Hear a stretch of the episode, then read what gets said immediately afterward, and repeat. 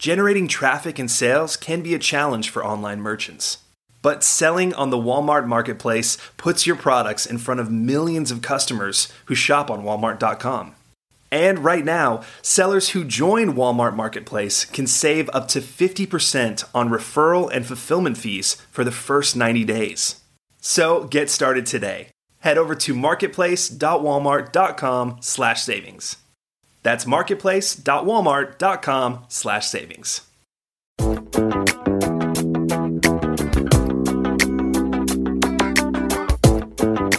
Welcome to E-commerce Conversations, a weekly podcast focusing on e-commerce topics featuring interviews with prominent people in the e-commerce space.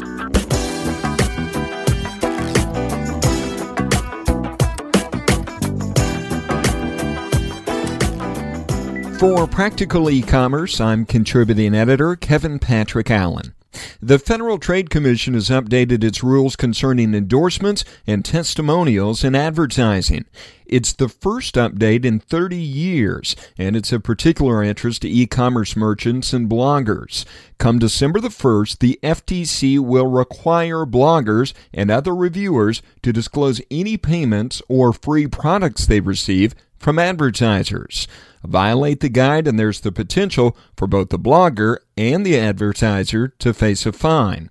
Joining us to discuss the issue and provide some insights in this e commerce conversation is Julie O'Neill with the Washington, D.C. office of the law firm Morrison and Foerster. She's a former staff attorney for the FTC in the New York regional office. Julie, first of all, thank you very much for your time. My pleasure. The uh, recently announced changes to the Federal Trade Commission's guides concerning the use of endorsements and testimonials in advertising uh, is having an effect on bloggers and reviewers. Could you, first of all, explain to us what that guide is? And second of all, explain the changes that do apply to bloggers and reviewers?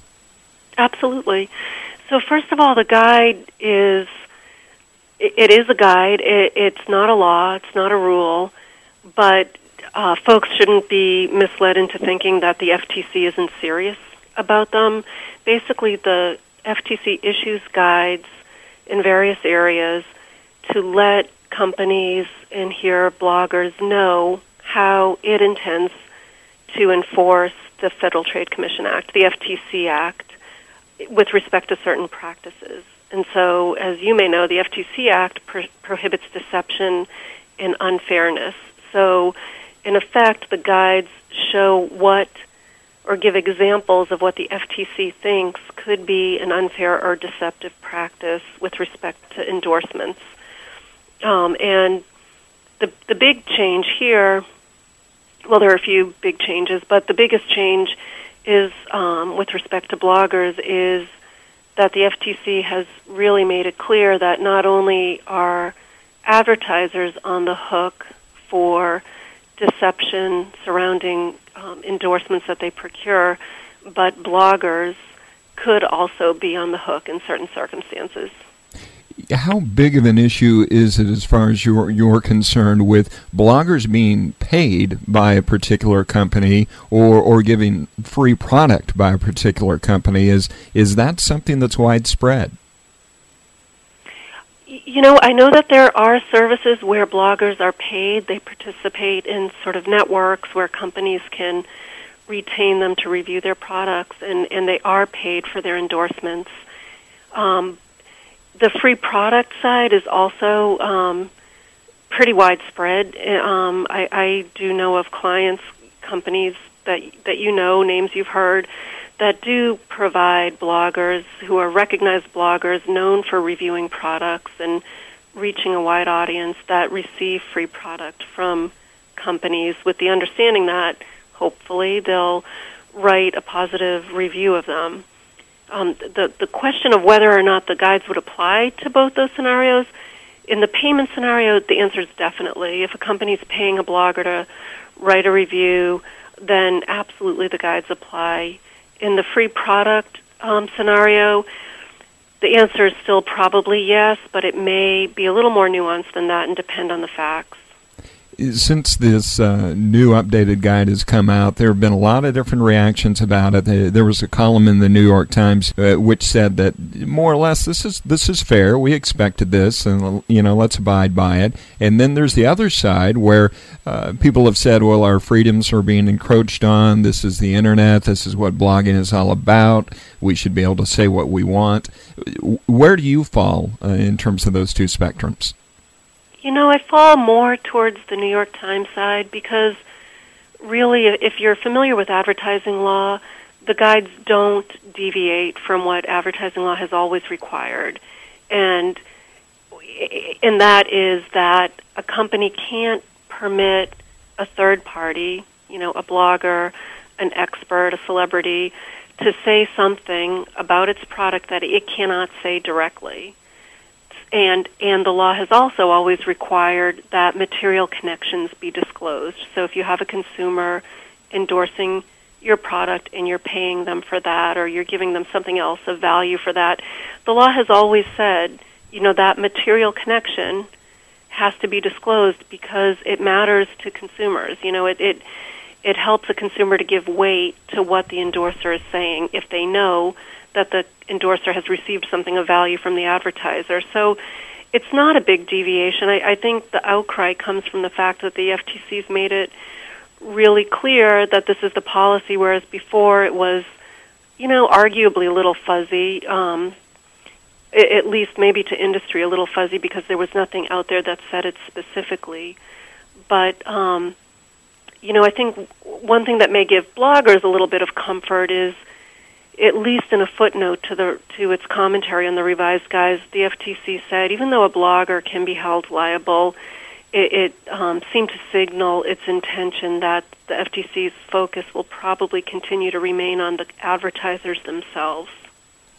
You know, I think that largely the fear factor that we're hearing uh, in reaction to this uh, decision that came out earlier this month um, comes from individuals who think uh, okay, I'm an e-commerce merchant. I'm a small company. I, I sent a product to a blogger for him or her to review, and now I'm hearing about the potential for an eleven thousand dollar penalty.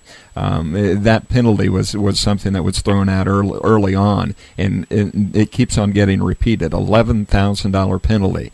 What is the likelihood that that would actually happen to one of our listeners or readers, a small e-commerce merchant who's operating within that space?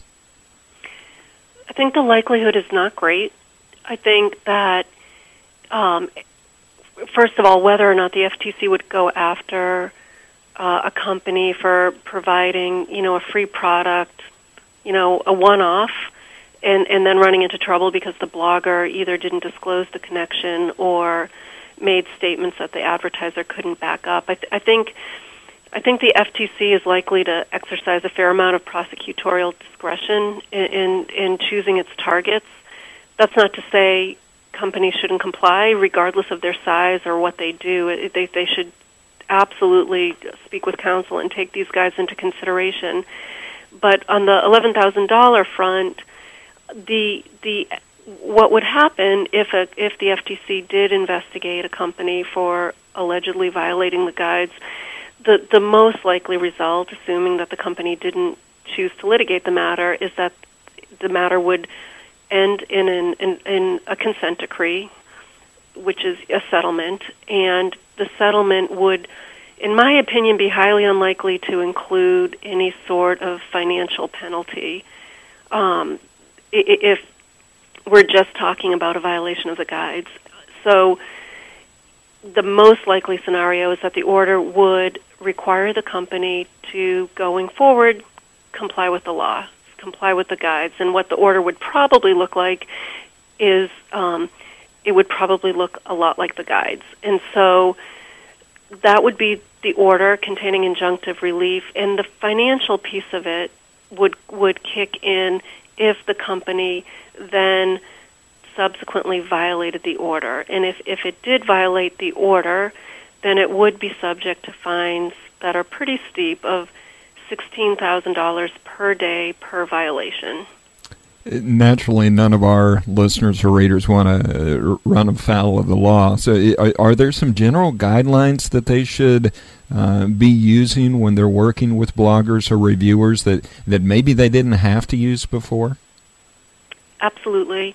I, I think the the best guidance would be if the company is giving the blogger anything of value in exchange for the endorsement or the potential endorsement, it would be to get something in writing requiring the blogger to disclose the connection and also letting the blogger know or having the blogger agree that if the company found that the blogger said something that the company cannot back up, or if the blogger failed to disclose the relationship, the company would have some recourse, such as ideally requiring the blogger to remove the statement or add the disclosure.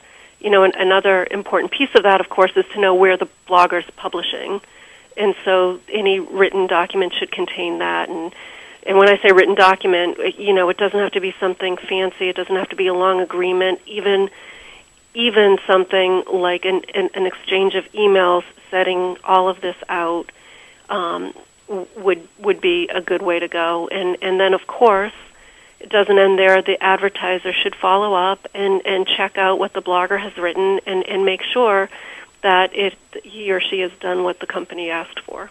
And I, I, guess the key piece of information here is that both the blogger and the advertiser are on the hook. So I, it's mm-hmm. in, in both parties' best interest.